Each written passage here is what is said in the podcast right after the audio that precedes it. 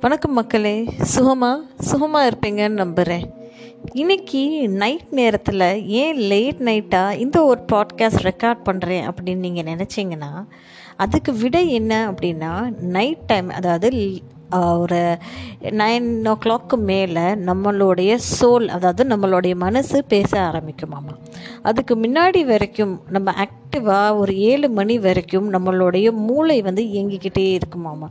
ஏழு மணிக்கு மேலே நம்மளுடைய மனசு அதோட உணர்வுகள் நமக்கு தெரியாமல் நம்மளுடைய ஃபீலிங்ஸ் நம்மளோட இமோஷன்ஸ் அதை டேக் ஓவர் பண்ணிடுமாமா ஸோ அதனால தான் இன்றைக்கி யோசிச்சு பார்த்தேன் நம்ம மனசு என்ன தான் சொல்லுது அதை நம்ம மக்களோட ஷேர் பண்ணலாம் அப்படின்றதுனால தான் இந்த ஒரு பாட்காஸ்ட் இத்தனை மணிக்கு நான் பதிவு பண்ணுறேன் இன்றைக்கும் ஒரு குட்டி கதை தான். அந்த கதை என்ன அப்படின்னா கதை என்ன அப்படின்னு சொல்லி பார்த்தோன்னா கதை என்ன அப்படின்னு சொல்லி பார்த்தோன்னா ஒரு நாள் ஒரு ஊரில் நல்ல ஒரு செல்வந்தனால ஒரு ராஜா இருக்காராம்மா அவருக்கு எந்த ஒரு குறையும் இல்லை. ராஜாவேனாவே தெரியும் நல்லா செல்வந்தராக இருக்காங்க. செல்ல செழிப்பான ஒரு நாடு. நம்ம சோழ நாடு மாதிரி எடுத்துக்கோமே.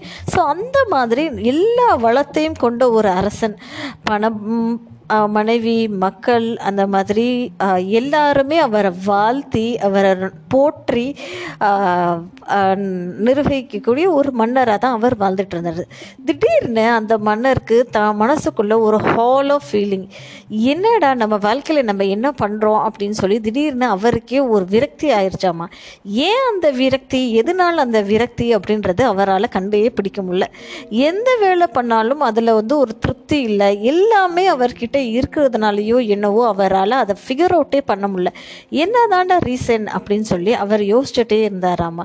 அவரால் விடையே கண்டுபிடிக்க முடியல. எல்லாரும் தன்னை சுற்றி அவரை சுற்றி இருக்கிற மந்திரிகள் எல்லாம் கேட்குறாங்க மன்னா உங்களுக்கு என்ன மண்ணா கவலை? எல்லாமே உங்களுக்கு தான் இருக்கே. பணபலத்தோடு இருக்கீங்க. நல்ல ஆட்சி பலம் இருக்குது உங்களுக்கு தேவையான எல்லாமே உங்ககிட்ட இருக்கே. அப்படி இருந்தும் என்ன உங்களுக்கு கவலை? அப்படின்னு சொல்லி எல்லா அரசவையில் இருக்க எல்லா மன்னர்களும் கேட்குறாங்க இவருக்கு பதில் சொல்ல முடியல. எனக்கு தெரியல. என்னமோ ஒன்று என்னை ஆழ்த்துது அப்படின்ற மாதிரி மட்டும்தான் அவர் சொன்னார். ஒரு நாள் திடீர்னு இதே சிந்தனையோட நடந்துக்கிட்டே இருந்தாராமா இந்த ஒரு ராஜா. ரொம்ப தொலைவு தூரத்தில் நடக்கிறாரு. நீங்கள் யோசிச்சு பாருங்கள் ஒரு மன்னர் வந்து யூஸ்வலாக நம்ம பார்த்துருப்போம் படத்துலலாம் எப்படி குதிரையில் இருவார் ஆனால் இவர் அந்த மாதிரிலாம் இல்லை. ரொம்ப ஒரு நம்ம முத்து படத்தில் வர ரஜினிகாந்த் சீன் மாதிரி யோசிச்சுக்கோங்க. அந்த மாதிரி அவர் நடந்து போய்க்கிட்டே இருந்தாராமா. திடீர்னு நடந்து போகிறப்போ ஒரு கூரை வீடை பார்த்துருக்காரு. அந்த ஒரு கூரை வீட்டில் ஒரு திண்ணையில் ஒரு தாத்தா உட்காந்துருக்காரு வயதில் முதிர்ச்சி அடைந்தவர். இவரும் ரொம்ப தூரம் நடந்துட்டோமே கொஞ்சம் அந்த திண்ணையில் உட்காருவோம் அப்படின்னு சொல்லி போய் உட்கார்றாரு. திண்ணையில் போய் அமர்ந்துட்டு அந்த தாத்தாவோட பேச ஆரம்பிக்கிறாரு.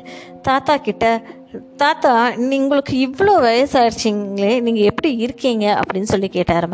எனக்கு என்னப்பா நான் ராஜா மாதிரி வாழ்கிறேன் அப்படின்னு சொல்லி அந்த தாத்தா சொன்னாராமா. இதை கேட்டு அந்த ராஜாவுக்கு உண்மையாலுமே ஷாக் ஆகிடுச்சாமா என்னடா நம்ம ராஜாவாகவே இருக்கோம் ஆனால் நம்மளால் இவ்வளோ சந்தோஷமாக பதில் சொல்ல முடியலையே. ஒரு கூரை வீட்டில் இருக்கிற வயசான முதியவர் நான் ராஜா மாதிரி வாழ்கிறேன் அப்படின்னு சொல்லி சொல்கிறாரே அப்படின்னு சொல்லி ஒரே ஆச்சரியத்தோட அவர் அந்த தாத்தாட்ட கேட்டாராம்மா என்ன ராஜா உண்மையாலுமே நான் வந்து ராஜா தான் ஆனால் என்னால் இவ்வளோ சந்தோஷமாக இருக்க முடியலையே. உங்களால் மட்டும் எப்படி தாத்தா இவ்வளோ சந்தோஷமாக இருக்கீங்க? அப்படின்னு சொல்லி கேட்க அதுக்கு அந்த தாத்தா சிரிச்சுக்கிட்டே பதில் சொன்னாராமா. எனக்கு தெரியும் நீ இந்த கேள்வி கேட்பன்னு உன்னைய சுற்றி எல்லா செல்வங்களும் இருந்தாலும் நீ சந்தோஷமாக இருக்க முடியலன்னு உன்னை பார்த்தாலே தெரியுது அப்படின்றது சொன்னாராமா. உன்னிடத்துல நிறைய செல்வம் இருந்தும் நீ சந்தோஷமாக இல்லாததுக்கு ரீசன் என்ன அப்படின்றது நீ தான் உனையனையே அலசி பார்க்கணும் அப்படின்னு சொல்லி அந்த ராஜா கிட்ட அந்த முதியவர் சொன்னாராம். இந்த ராஜாவுக்கு ஒன்றுமே விளங்கலை. என்னடா அப்படின்னு சொல்லி பார்த்தப்போ தனக்கு அந்த முதியவரை சுற்றி நிறைய விலங்குகள் இருந்திருக்கு எறும்பு இருந்திருக்கு நிறைய விஷயங்கள் அவரை சுற்றியே இருந்திருக்கு. தான் கிட்ட இருந்த சிறிய உணவையும் அந்த விலங்குகிட்டையோ அந்த எறும்புகிட்டையோ தனக்கு சுற்றி இருக்க பறவைகள்கிட்டையோ அவர் பகிர்ந்துக்கிட்டு தனக்கு என்ன இருக்கோ அதை மற்றவங்கள்ட்டையும் கொடுத்துட்டு அவரும் சந்தோஷமாக இருக்க அதுவும் சந்தோஷமாக இருக்கு. ஸோ இதைத்தான் அந்த மன்னர் அங்கிட்ட அப்சர்வ் பண்ணியிருக்காரு. இதைத்தான் நம்மளும் செய்கிறோமே அப்படின்னு சொல்லி இந்த மன்னர் யோசிச்சுட்டு தாத்தா உக்குள்ள மாதிரி தானே நானும் என்கிட்ட இருக்கிறது கொடுக்குறேன்ல அப்புறம் இருமும் இருந்தும் நான் ஏன் சந்தோஷமாக இல்லை? அப்படின்னு சொல்லி கேட்குறாராம் அதுக்கு அந்த தாத்தா சொன்னாராம்மா நீ யாருக்கு தங்கம் கொடுக்குற? நீ கொடுக்கறதெல்லாம் உன்னுடைய அரசவையில் இருக்கிற மக்களுக்கும் உன்னை புகழ்கிற புலவருக்கும் தானே கொடுக்குற? நீ போய் பாரு. எத்தனை மக்கள் உன்னுடைய அரச அரசாட்சியிலேயே வாழ்ந்துட்டு இருக்க மக்கள் எப்படி இருக்காங்க? அப்படின்றது பாரு. இல்லாதவங்களுக்கு நீ கொடுத்து உதவும் போது அவங்களுடைய வாழ்க்கை முறை எப்படி மாறுது? அதனால தான் நீ முழுசாக நீ திரு திருப்தி அடைவாய் நிம்மதி அடைவாய் அப்படின்றது மாதிரி அந்த ஒரு தாத்தா அந்த மன்னர்கிட்ட சொல்லியிருக்காரு. இந்த மன்னருமே கேட்டுட்டு ஆஹா ஒருவேளை இருக்கலாமோ? அதனால தான் இந்த தாத்தாக்கு இவ்வளோ வயசாயுமே இவர் இவ்வளோ சந்தோஷமாக ராஜா மாதிரி வாழ்கிறாரு அப்படின்னு சொல்லியிருக்காரோ?